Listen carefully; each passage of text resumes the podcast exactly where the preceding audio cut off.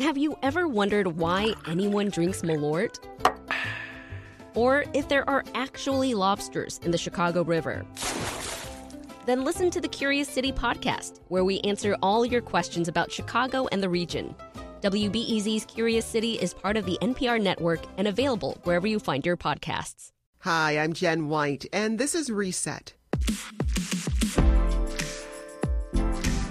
Are you having a hard time figuring out which day it is? Well, let me remind you, it's Friday, and that means it's time for our Friday News Roundup when we break down some of the biggest local and state news of the week. Today, Governor J.B. Pritzker announced the stay at home order will be extended for another month. Nearly 37,000 people have tested positive for the virus in Illinois, and nearly 1,700 have died. If we start to see crowds and people violating the order or breaking the rules, I will need to bring back these restrictions. Tensions rising after Mayor Lightfoot asked for emergency powers for COVID 19 expenses without council approval. If we wait, we lose.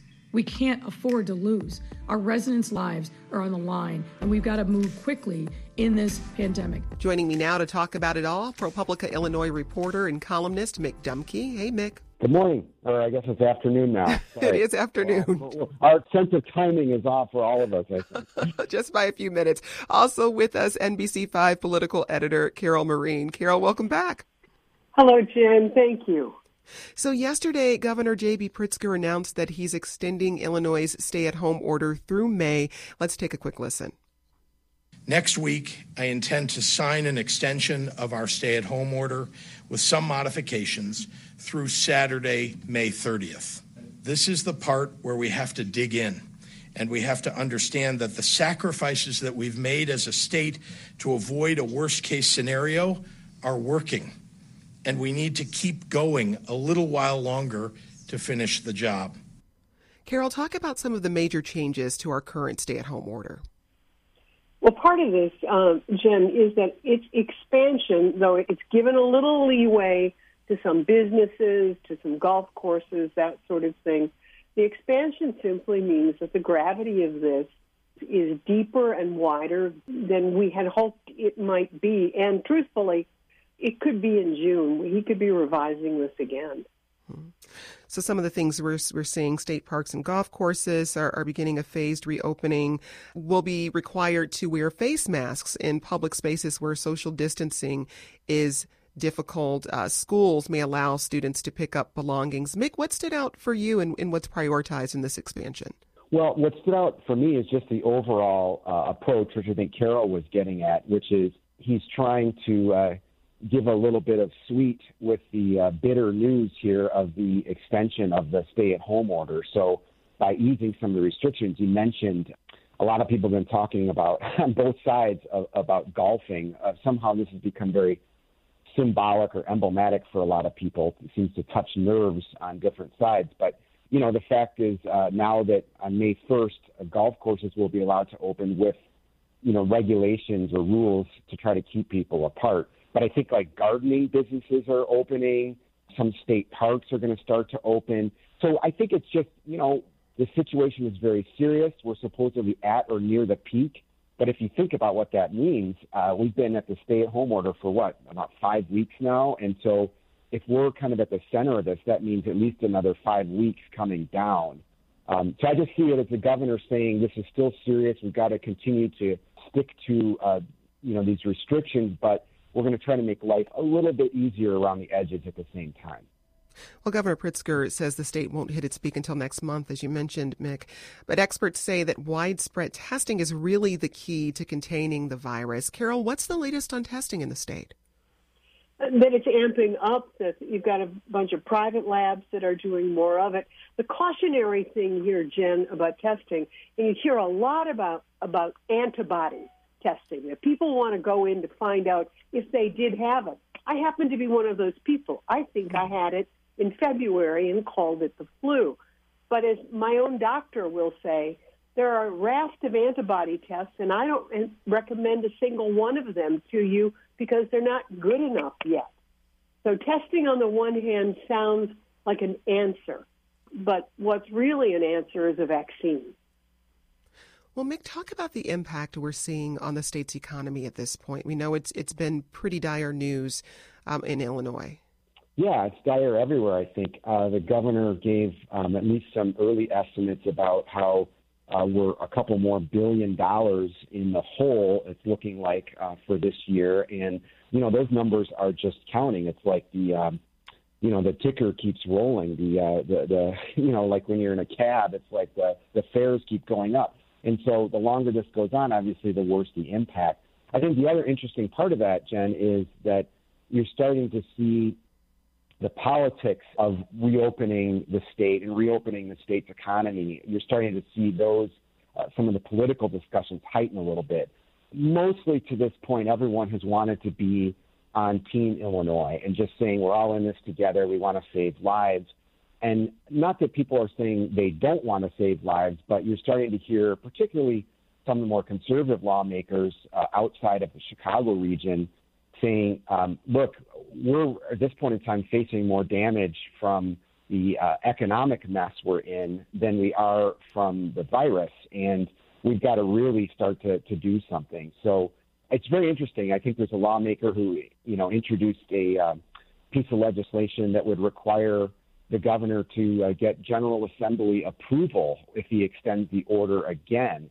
Uh, things like that are starting to percolate, which is, I think, really worth watching.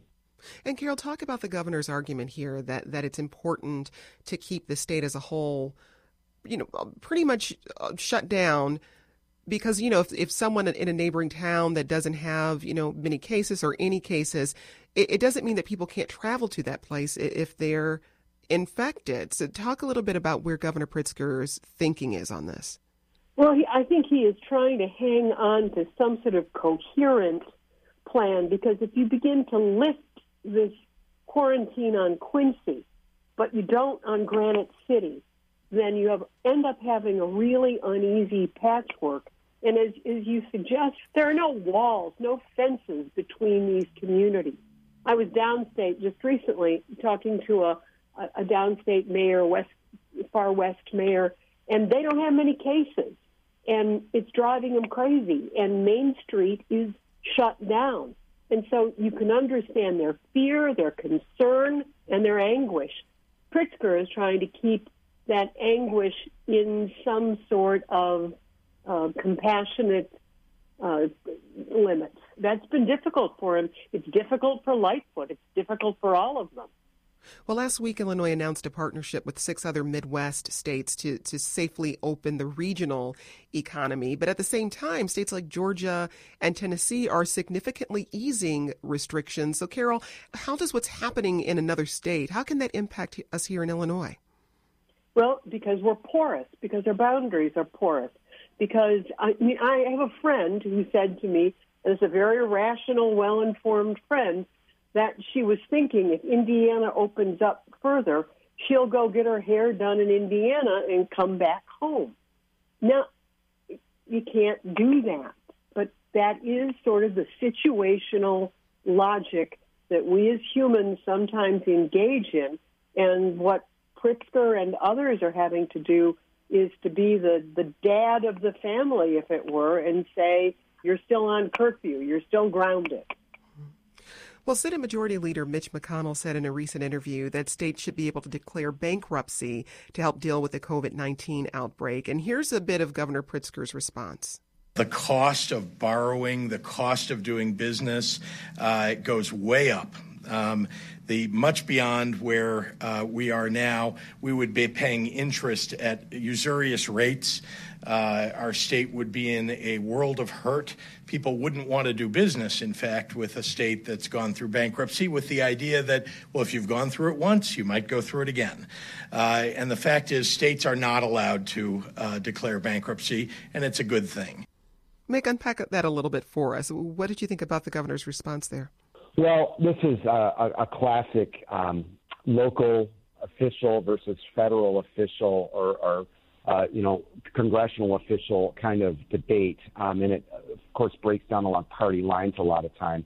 Uh, who is going to help out local government? And uh, you know, for years, the federal government has essentially been slicing the kind of aid that it sends to states and, and to cities, whether it's in block grants or, or other kinds of funding. And so it's funny, I think probably all of us have, have heard or seen next to Mr. Rogers, Rahm Emanuel has one of, been one of the most quoted people the last few weeks because of this comment he made uh, some years ago during the economic collapse. You never let a serious crisis go to waste which is talking, of course, about the politics. You you seize the opportunity when you can to get things done, and I think that's what the backdrop is to this debate over how to help states. Where uh, you know Mitch McConnell, after I think there've been what four rounds already of um, federal stimulus money that have been uh, authorized by Congress uh, so far related to the coronavirus outbreak and uh, yet, you know, that's probably not going to be enough to, to help the economy. So here you have uh, the governor of Illinois, some governors of other states saying, hey, we are going to need more direct help to our government because we're hurting too. It's not just private businesses. And you have Mitch McConnell already saying, we've spent too much. We can't just keep, you know, issuing more and more checks. Um, that's just not surprising given sort of the political, the way this falls out politically, even long before the pandemic. You're listening to the Friday News Roundup here on Reset when we break down the biggest news of the week. Our panel today, Carol Marin of NBC5 and Mick Dumke of ProPublica, Illinois. Some other stories we're following today. Chicago Mayor Lori Lightfoot has tapped 15 people to serve on a COVID-19 recovery task force. The group will study the economic damage done by the coronavirus pandemic and help the city come up with a recovery plan. And the second round of the NFL draft is tonight. The Bears are slated to pick twice in this round and seven seven times overall. This year's draft is virtual, and Bears general manager Ryan Pace says he has multiple screens set up in his dining room. So, speaking of multiple screens, uh, on Wednesday, City Council held its meeting via Zoom. Carol, talk about some of what emerged in that meeting. Well, what emerged, you know, you have the Progressive Caucus, and uh, while they are a minority, most of them are new aldermen, and, you know, they come from uh, largely minority neighborhoods. And so they ended up in a skirmish with Mayor Lightfoot because she is asking for uh, far expanded powers that further uh, reduce uh, the council's legislative prerogatives. And so there was pushback. Mayor Lightfoot really got angry in a way that I, I think I understand her anger and I realize that she is managing a crisis. But there's a reason there's a legislature, and it's that they get to vote for their neighborhoods she basically implied that her government is saving lives and these are uh, obstructionists and grandstanders. Um, we've seen this kind of, of quick, angry response from the mayor, and while on one level you can understand it, on another, it's very Rich Daley and Rahm Emanuel like, a comparison that she would not like. Well, the measure to expand Lightfoot spending powers for the city's pandemic response is expected to be approved today. Just help us understand a little bit more about what powers this would grant the mayor. So it would allow the mayor um, to grant contracts um, almost up to a million dollars. The limits on those were uh, far more restrictive before. So she would have spending authorization power on things that otherwise the uh, council would have to vote on. And while this ordinance would sunset, she says, within the next few months, it wouldn't be permanent. I think some of the pushback uh, was not completely irrational. Some of it was that there are some real foes of hers in that progressive caucus. Uh, but she's asking for the ability, the authorization uh, to spend money and make plans without going back to the council periodically to say, is this okay? Now, Mick, you recently reported on leaked recordings of Mayor Lightfoot and her aides briefing aldermen on the city's pandemic response. Let's listen uh, to a clip of that. My question is that uh, we're about two days from the first of the month, rent being due, five days to the latest. Can we get regular um, or potentially daily updates as our communications with the state as it pertains to rent or mortgage freezes? Because I've got people ready to rent strike, so I need to figure out what's going on. I, I'm not sure how to respond to your your question. Uh, we'll, we'll, talk to you about that offline. I'm not sure that okay. that's possible. Right. As you might imagine, the governor has and his team have a range of different priorities that are going on, as do we. And to take time to do a daily update on probably hundreds of conversations that are taking taking place. The voices you heard there were Alderman Andre Vasquez of the 40th Ward speaking with Mayor Lightfoot. You know, Mick, we heard Carol describing a little bit about the relationship that's emerging between the mayor and city council right now. What did these tapes reveal about what's happening? Well, as you may have gotten a little sense of that back and forth, they revealed to me uh, that Mayor Lightfoot really was in control of all of the not not just the city's operations, which is to be expected, but the information about what the city was doing. You had in these briefings, the recordings basically take us behind the curtain. Um, and you had aldermen uh, sometimes who didn't show up for the briefings. You had some aldermen who didn't have a single question. And then you had others who had questions, like Alderman Vasquez, and when he asked them, he he was basically saying, "Can we get updates on what the state and the city are talking about doing to help people with rent and mortgages?" You know, the mayor said basically, "I don't have time for this." And so, in a lot of instances, she was clipped. She was uh, she basically would come back and say, "You know, that information is available on our website." And it just struck me that here you have 50 elected officials, and I know there's an ongoing debate among Chicagoans about uh, the city council and aldermen and all that, but they are local elected officials. And, you know, as recently as last week, a lot of them didn't have a sense of what the city was doing in their own communities. I think the political implications of that are a mayor who has uh, is gaining in power, uh, which some people will celebrate, and obviously what we saw this week, as I think Carol was discussing, a lot of aldermen are pushing back on very strongly and saying, "Hey, this is supposed to be a democracy. And Mayor Lightfoot, do you remember when you campaigned as a progressive? This isn't a very progressive way of doing business, even during a crisis. I mean, Carol, what do you think this could mean for the long-term relationship between Mayor Lightfoot and the City Council? Because, uh, as as Mick is saying there, if this relationship is is taking form, and let's be clear, you know, Mayor Lightfoot came in with very strong opinions about how city council should use its power and how much power they should actually have. But are we seeing a, recasting of this relationship that could last beyond the pandemic? You know, the question gets asked with every mayor and every council, and the fact is that the city council still is more likely to be a rubber stamp majority uh, with a vocal minority. The thing about Lightfoot to think about is, and she was asked recently about whether Freedom of Information Act requests were being blocked or honored. And, and she sort of lashed out and said, essentially, I'm saving lives. My staff doesn't have time to do those things all the time right now. When they fired the information officer in the city law department and reporters asked questions, she lashed out, He's your buddy, uh, which in fact he wasn't. So she's got a very quick trigger. She's a former federal prosecutor, and there is a kind of righteousness about them. And while she has a very hard job, and the truth is, she is about the business of saving lives right now, um, she can be extremely dismissive. Well, there were a couple of other pieces of business. Uh, the city council approved David Brown as the CPD superintendent. Mayor Lightfoot also introduced a lobbying ordinance that would allow elected officials from outside Chicago to lobby the city as long as there's no conflict of interest. Uh, quickly remind us, uh, Mick, about our new CPD superintendent, David Brown. Uh, well, he comes from Dallas. A lot of people were very impressed by uh, not just his work there, but his personal story having been a longtime law officer. Um, uh, his own son was uh, involved in a police shootout at one point in time. I think his partner was killed in a police shootout.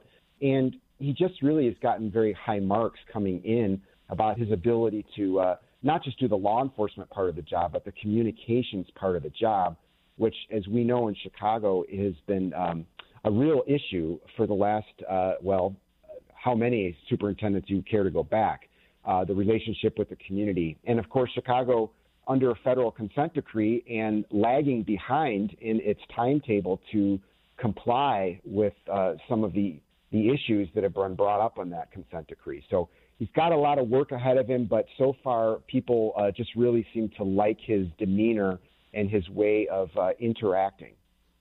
It's the Friday News Roundup here on Reset. Our panel today includes Mick Dumke of ProPublica Illinois and Carol Marin of NBC5.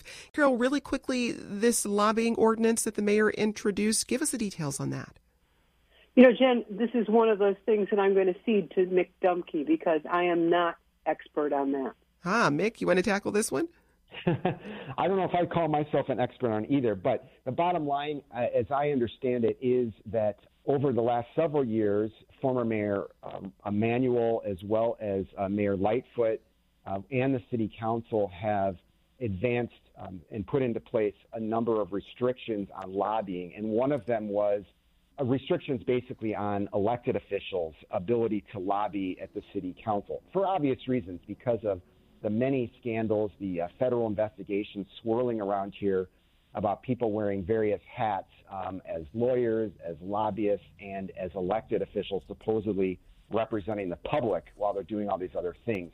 So, this latest initiative actually eases some of the restrictions because um, apparently there was a realization or a thinking that, that it might be unfair to elected officials from other parts of the state. So, people who aren't necessarily representing uh, Chicagoans or people in the Chicago area, but may come to Chicago uh, in the form of, of lobbying for someone, that they, they should be allowed to do that because there's no, not necessarily a clear conflict of interest if you're an official from another part of, of Illinois, but you're, you know, have this other job working as a lobbyist here. As I understand it, it's, it's fairly narrow in the way it's easing it. But to all those who are interested in this, I think it's just something to watch. Again, given the relationship between the city council and the mayor and everybody claiming that they are in favor of reform. Uh, so let's see how this one plays out. So we've got about a minute and a half left, but I want to quickly touch on something else. Chicago Public Schools began remote learning last week, but on Wednesday, District CEO Janice Jackson said this may be the new normal even in the fall. Carol, how is this issue unfolding? Oh, it's unfolding everywhere, Jen. I'm on the faculty of the journalism school at DePaul, and we don't know if we are going to be back in class in the fall. They're efforting it mightily, but this is everywhere public schools, private schools, higher education, uh, grammar school to high school. And so it, this is a step by step, day by day, and all of us are learning how to do it well, but it's been brutal on the students because it nothing sort of replaces a classroom and sort of the humanity of a classroom. So I think I think we will not know to use Mick's words.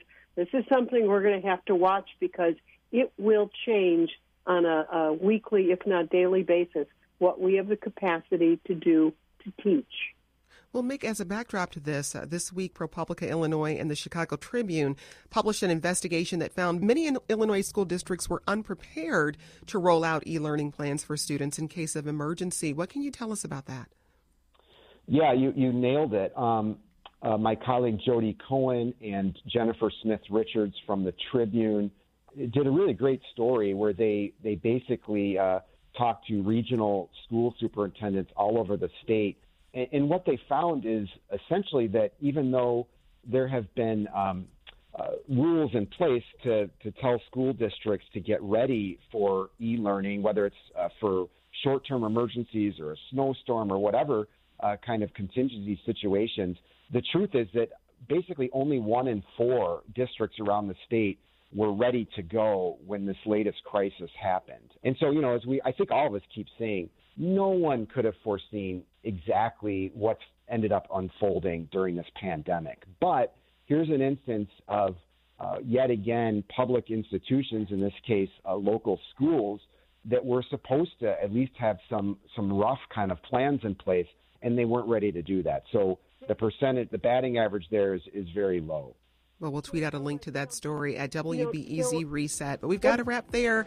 That's it for the Friday News Roundup. Thanks to our panel today, NBC5 political editor Carol Marin, also with us, ProPublica Illinois reporter and columnist Mick Dumke. Carol, Mick, thanks so much for joining us and have a safe weekend. You too. Thank you. you too. And that's it for today's reset. Tune in to 91.5 or go to WBEZ.org for the latest updates on the COVID 19 pandemic. I'm Jen White. Have a good weekend. Stay safe. Take a walk if you can. and let's talk again soon.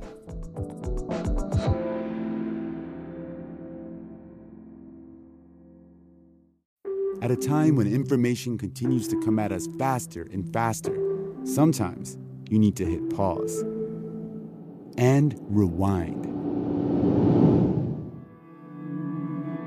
NPR's Throughline takes you back in time to the source of the news stories filling your feed. Find NPR's Throughline wherever you get your podcasts.